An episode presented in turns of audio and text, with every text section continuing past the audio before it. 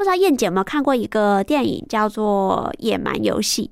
哦，我知道，对对对，它有点像这样的形式，就是说，虽然我们是进到这个饭店空间，可是观众进来之后，在桌边坐下之后，我们会开启一个饭店的平面图啊，然后演员会在他们四周去扮演正在发生的事情。那可能观众的角色移动到某一个房间，他在平面图上移动到某一个房间的时候，演员就会哎开启这个房间，他们会演在这个房间里发生的对话。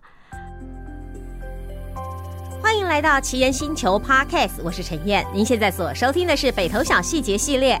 来北投旅游，除了泡温泉，您还会去哪儿呢？你知道在北投有十分特别的小剧场和地方艺术季吗？欢迎您跟我们一块共度今天的奇缘星球 Podcast。那现在跟我们一块来聊一聊这个天亮前的拿卡西，刚好就是我们的制作人沈婉婷。婉婷好，Hello，燕姐好，各位听众朋友大家好。哎，我们第一次见面哈，对对，其实我做了很多这个戏剧类的节目的介绍，但是我们第一次见面，嗯，好，我们来聊一聊婉婷好了。婉婷为什么会去做这个天亮前的拿卡西？你知道吗？那个拿卡西，我的印象就是那种走唱啊，有没有？然后非常的。非常的有有在地味道，好，我们这样讲好了，比较不会伤到人家，比较有在地味道的那一种。你为什么会要做这个？是不是跟你个人的成长经验或者是什么样的经验有关吗？呃，其实我们做天然前的纳卡西，主要就是。最一开始是去年的时候，刚好呃，三城制作设计公司，也就是我有合作的这个公司，嗯，然后跟台北地方英文工作室，然后还有北投说书人这几个呃，在北投的文史团体，其实我们想要去开发的就是一个在北投的定目剧。那虽然像燕姐提到说，你提到那卡西这三个字的时候，你是有一个想象和一个文化形象的。但是其实我们发现，就是说，哎，这个名词，你如果在跟年轻的一辈讲，他们其实是完全不知道是什么的。这样子就暴露出我的年纪了。哎，也不能是这样说，那是因为你比较有文化底蕴。乱讲乱讲。哎，那哪卡西，我觉得好像真的都是在北投那边。对呀，对呀，基隆好像还有一点，对对不对？哈，比较。比较古早一点的，他比较比较已经脱离现代人的生活经验了。对对，那但是其实他这个这个这个艺术形式，它本身又其实可以跟我们很快就可以跟很多特别的文化，呃，或是历史，或是地方特色做连接嘛。所以我们其实就是有想说，那北投有南卡西乐队，然后北投也有温泉业，北投有很多很有趣的历史。那我们又都是念戏剧系，也就是说，我们这个团队大家都是在关渡的北艺大念戏剧系，所以都是学长姐、学长姐、学弟妹、学弟妹，对啊，没错。那我们就是觉得说，嗯、呃，自己就会觉得说，好想要把北投的故事，然后可以把它变成戏剧化，然后邀请大家除了来北投泡温泉以外，也可以多了解一点北投。是对，因为我们。在从可能很大，就是从大学来关渡这边念书，那就是对北投这个地方非常的有感情，就是冷温泉，对吧？硫磺味，硫磺味，臭鸡蛋味道，臭鸡蛋味道很臭，这样 子。对对对，所以但是除了这之外，我们在学校的这段时间，其实我们也因为跟当地接触，深入当地的生活嘛，所以其实就关于我们知道有那卡西乐队，跟比如说温泉饭店业的文化，还有北投。从可能从清朝到日治时期到现在，它经过很多的转变，然后那边的产业文化也有不断的呃自己的发展，然后形成了一个很特殊的自己的一个文化圈。所以我们就会想说，那北投有这么多有趣的历史，我们能不能用我们自己的专长，把它变成一个可以邀请不是北投人，或是说北投当地人也可以，就是我们可以来到我们的小剧场，然后来看一个这样子的故事，透过一起来参与这个故事，然后。也会觉得，哎，这些特殊的历史啊，特别的文化，南开西乐队跟他所有关的那个北投温泉饭店业的文化，是什么样子的一个呃时代氛围？然后会觉得有趣，然后也会觉得，除了来这里玩的时候。除了泡泡温泉呐、啊，然后体验一下那个呃火山火山风情以外，也可以多多得到一点东西回家。这样子，那这样子好不好？我可以问一下，这个纳卡西在你们的剧里面，它到底是一个什么样的呈现？又或者对你们的剧来说有多重要？啊、嗯呃，它其实就是纳卡西，它所代表，它就是一个可能是一个时代氛围的象征。现在好像比较少。对，那主要就是说，我们会我们会用这个名词来做这一出戏的。剧名。嗯，那主要就是因为我们这出戏它是发生在一个北投的饭温泉饭店，嗯、然后呃温泉饭店里面发生了一宗。啊、呃，神秘的事件，所以从头到尾跟纳卡西没有关系。纳卡西乐队，他就是在这整个所有的观众参与了这个演出之后，呃，解解开了所有谜团，然后曲终人散之后，他们会听到纳卡西的乐声悠悠的响起，然后象征了一个时代的终结。对对对，OK，所以从头到尾也没有唱，也没有什么跟他没有关系，他只是借由这个乐队在这个饭店里面。对，因为其实呢，啊、这个故事。这个这个这出戏的背景，它是带领观众回到一九七九年，也就是纳卡西乐队还会在北投，是大家非常非常熟悉的年代。Okay. 现在二零二三，对，哎，够十年前嘞，对呀，五十年前，差不多，没错，就是有穿越时空的感觉，啊、透过那个纳卡西的乐音穿越了时空。你都没有五十岁，你怎么去搞五十年前以前的事情呢？所以我们就是有跟地方的文史团体合作，嗯、所以你为了做这个，还特地要去做田野。其实这就是为什么要跟文史团合作，因为北投有很多文史团体，他们其实深耕在北投很久。像前面提到的台北地方英文工作室啊，台北投说书人，他们就是真的在这边深耕，然后收集了很多地方故事。然后，其实这个剧本在最初开发的时候是邀请台北地方英文工作室的的成员来撰写，所以他们就会融入很多他们所深熟知、所了解的这些地方文史的资料，然后把它画成故事。好，那。这样子好不好？因为虽然这个戏还没有上演，但是我们可不可以先剧透一下，就是说天亮前的纳卡西他到底讲的是一个什么故事？因为刚刚听你这样讲，好像有一点悬疑刺激，是是是这样的感觉？是是是，真的吗？对哦，oh, 我们已经开始了。我们是十一月八号开演，开始 OK。然后我们会啊，我们会十月八号开演，演到十一月十二号，我们演一个半月，OK，连演一个半月。它其实就是在讲述说，所有的观众啊，你们就是来到我们的剧场的时候，你就会发化身为一个一九七九年的时候一个温泉饭店的员工。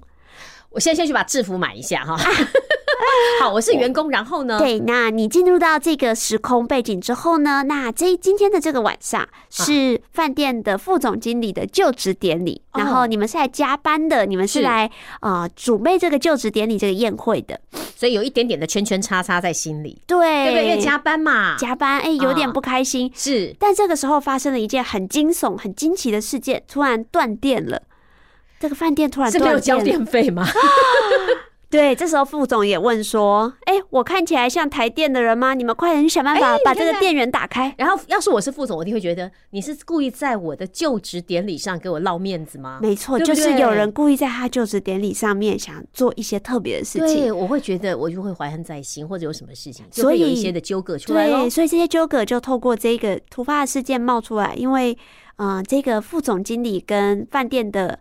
饭店的另外一位经理，他们呢是一对双呃年纪相仿的兄弟。Uh huh. 那这对兄弟他们之间其实来他们来自不同的妈妈，虽然有同一个爸爸，嗯、所以其实饭店一直以来就是关于这对兄弟他们谁要继承啊，还有一些上一代的事情，恩恩怨怨没有错。Uh. 对，那饭店还有其他的角色，就是饭店的呃服务生领班，嗯，然后呢还有一个嗯饭店的就是一个女中，就是一个 Okay. 对女中。他们又各自都啊、呃，来自这个北投不同的，等于是不同的社群里面，他们所象征的是不同社会阶级的人。嗯、他们所属的这个一九七九年代，其实又正好在呃美国，美国，然后美中角力啊，然后整个嗯、呃、政治，不管是国际政治的局势，还是。可能是北投当时正处在面对废娼法案的进行，是，然后整个产业都在进行巨变的一个时代，各自他们各自都有每个角色都有自己各自想要去追求的目标跟保护的对象。那所有我们所有的观众，这十位观众扮演的员工，就要想办法，呃，在这一个剧情里面搜集线索，然后、uh. 呃走向不同的结局。好，所以你看每一场，你刚刚说我们的。呃，参与的观众就是扮演的员工，对，所以我今天参与的观众男男女女或者每个人的选择不一样，会不会答案就不一样？没有错，燕姐很厉害耶，是不是很有经验？很喜欢玩这种东西，真的，对，我觉得这很好玩，这个就所谓的沉浸式剧场，是不是？对呀、啊，因为其实有很多观众他不是只买一场一场的票，他可能会买三四场，因为可能跟不同的其他观众一起玩，他能够走向的结局就会不一样。奉劝大家，这个时候不要。招亲朋好友来，好，我就可以透过不同的组合，没错没错，因为你现场的人其实你都不认识，你也不知道他是什么样个性，你也不知道他会走什么样的决定，对，但是你就会因为跟不同的人擦撞出不同的。火花，哎，真的有人这样玩，是不是？对啊，对啊，对，那那应该很好玩呢。嗯，因为其实我觉得，嗯，就是因为我们现在已经八号是我们的首演嘛，然后八号、九号，啊，我们总共演了三场，然后十一号昨天也演了一场，目前演了四场。那每一场的观众组成都非常的不一样，非常的有意思。就是我们甚至有，嗯。那个坐轮椅来的观众啊，或是有六十岁以上的一对老夫妻一起来参加。你看，已经演出了这么多场哈，嗯、我们是在十月中旬过后才做这个访问的，所以你已经有三四场的经验了。不同的观众激荡出什么样不同的火花？你有没有特别印象深刻的？又或者是哪一个结局是跳出你的意想之外的？哎，每一出戏只有多少位观众？十位吗？十位，好少哦。哦，但是多了又不好控制。嗯、这十个人刚好又是可以来这个沉浸式剧场里面玩的。好，来，我们先先定义一下好了，什么叫做沉浸式剧场？我们稍微解释一下，我们再来分享已经演出过后的观众的反应。其实，嗯、呃，我们这出戏呢，现在现在有很多不同沉浸式剧场的演出嘛。那我们这出戏实际上它不能说那么的典型，嗯。那因为我我举例来讲，好，现在比较常见的一些沉浸式的演出，就会是观众可能会。嗯、呃，可能会穿戴一些服装嘛，然后他会进入到一出戏的剧情里面，是，然后会随着演员、嗯、演员的呃不同的剧情走向，他会直接就是在一个比较大的空间，比如说饭店啊，嗯、或是说一个比较大的他们。广场，然后他已经把布置成各式各样不同的布景，观众是可以跟随着演员跟剧情的走向，在这个空间里移动，然后沉浸在这个剧情里扮演这出戏里的其中一个部分。我我一定要扮演吗？还是说我只要跟着走也算是沉浸式剧场？嗯，有一些是扮演型的，也有一些是的确就是纯粹跟着走的。但是通常他们还是会给你一个啊、呃、角色，比如说，嗯、呃，你其实就像是。小小精灵啊，哦、就是演员，反正可能一个很无关紧要的，不是那么影响剧情发展的。没错，没错。哎，那我曾经看过一出剧，它是它是其实是呃只有一个人在台上，但是他没事会丢角色丢话给你，嗯、那算不算是就是给观众哦？他随便找一个人，然后叫他复述他的话，或者是。呃，我问你，你要不要跟我一起走，然后看那个观众怎么回答？类似这样，像这样子也算是沉浸式剧场吗？我听起来好有趣哦！啊，我好像没有听，我这之前还算是很特别，但我我我因为可能也不太确定它是它的方式，对，但是类似的手法其实也是会被用在沉浸式剧场里的演出里，所以有很多种。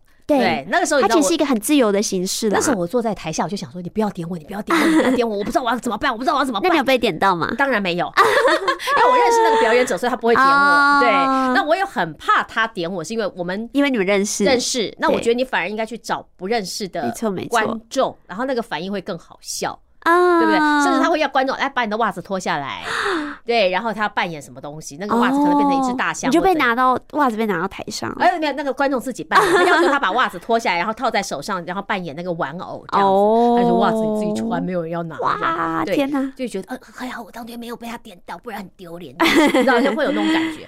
OK，好，我们绕回来这一出戏，就是天亮前的拿卡戏，你们也是用沉浸式剧场的方式去进行。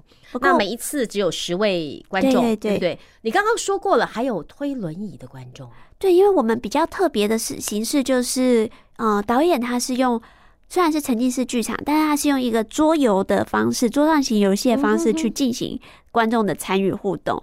所以、呃、十个人都进来吗？对，就是等于十个人都进来，然后我们会围着一张大桌子。是，然后他有没有不知道？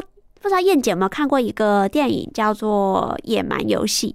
哦，我知道，对对对，它有点像这样的形式，就是说，虽然我们是进到这个饭店空间，可是观众进来之后，在桌边坐下之后，我们会开启一个饭店的平面图啊，然后演员负责他们四周去扮演正在发生的事情。那可能观众的角色移动到某一个房间，他在平面图上移动到某一个房间的时候，演员就会诶开启这个房间，他们会演在这个房间里发生的对话。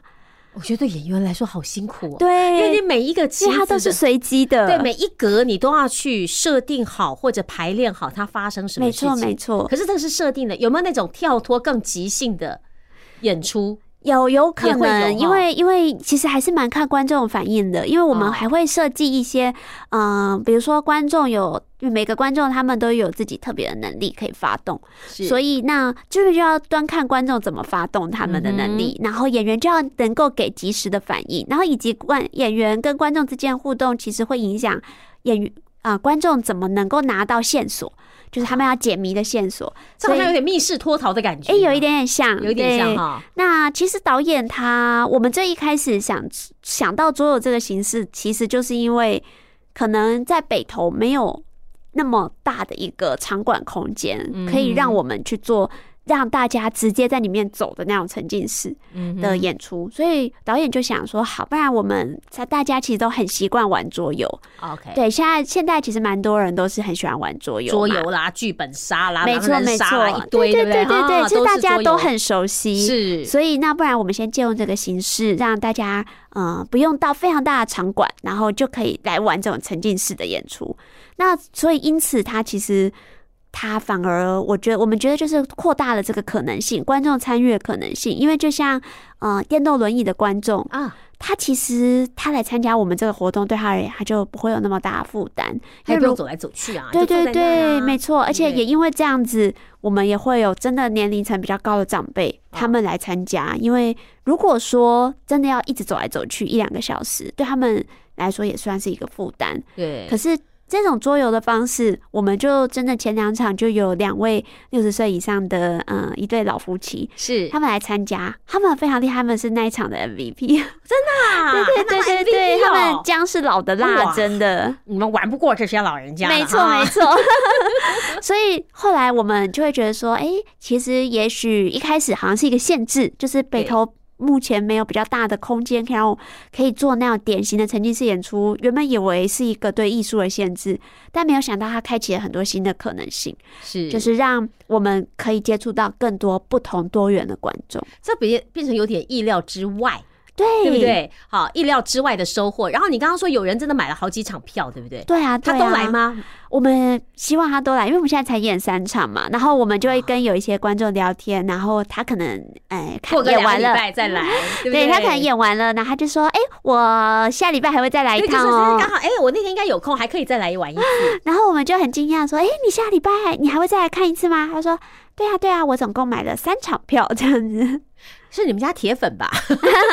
的确也是要蛮铁粉的。对啊，同样的东西买三场，就代表他对那个故事他非常非常有兴趣。不止故事有兴趣，而且因为他自己可以进来，所以他可能希望能够达到那个决定扮演的关键点，对不对？没错，而且他可能操纵你们的答案，他会好想知道不一样的结局能够怎么走到。因为我我我相信你们会呃，应该怎么讲？就是因为是桌游嘛，所以可能会有好几种开放式的结局。对，我没有办法设定有八个结局。你看看，你看看，搞死演员了，好不好？对啊，演员其实很辛苦，演员超级辛苦，因为他们每一种的走法，他们都要背起来。对，而且还有一个就是，万一你知道现场观众像我们这种皮的人，可能丢一个是不一样的情境，不知道怎么回答，对，你你要怎么办？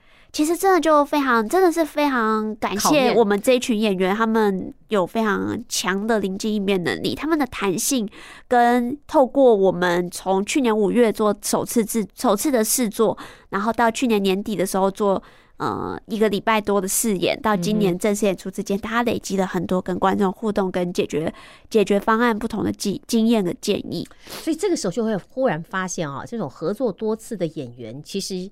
有一定的熟悉感，嗯，跟互动的默契在，嗯、对不对？好、嗯，会会蛮好的。但是不同的演员如果来的话，包括像观众一样，就会有不同的火花出现。对呀、啊。然后你们同时都要掌握得到，因为如果今天不是沉浸式剧场，就我们台上那五个，其实我们其实很好掌握，是对不对？大概谁丢的球没接好，另外一个人还可以想办法接。对。可是今天有不同的观众进来。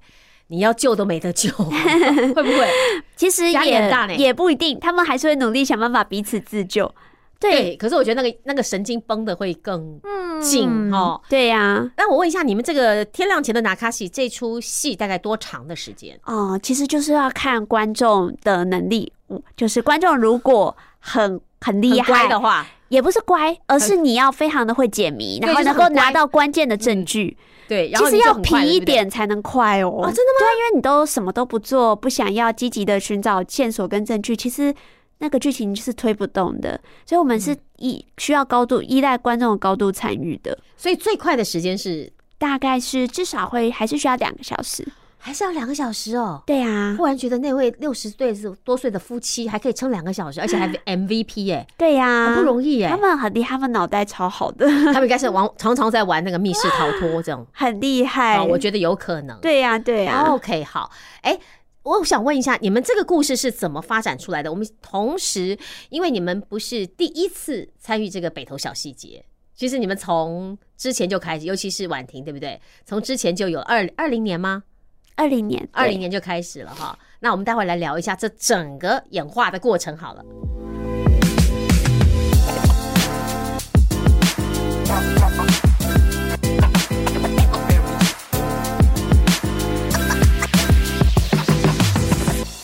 感谢朋友收听今天奇岩星球北投小细节系列的节目。不要忘记，赶快到 Apple Podcast、Spotify、KKBox 五星好评，帮我们订阅《奇岩星球》，并且分享给你的朋友，或者是留言给我们哦。另外，也可以到我们的粉丝专业跟 IG 山城二手书店，或是新奇岩社宅同宅一起同坐屋檐，所有最新的资讯都会在上面分享给大家。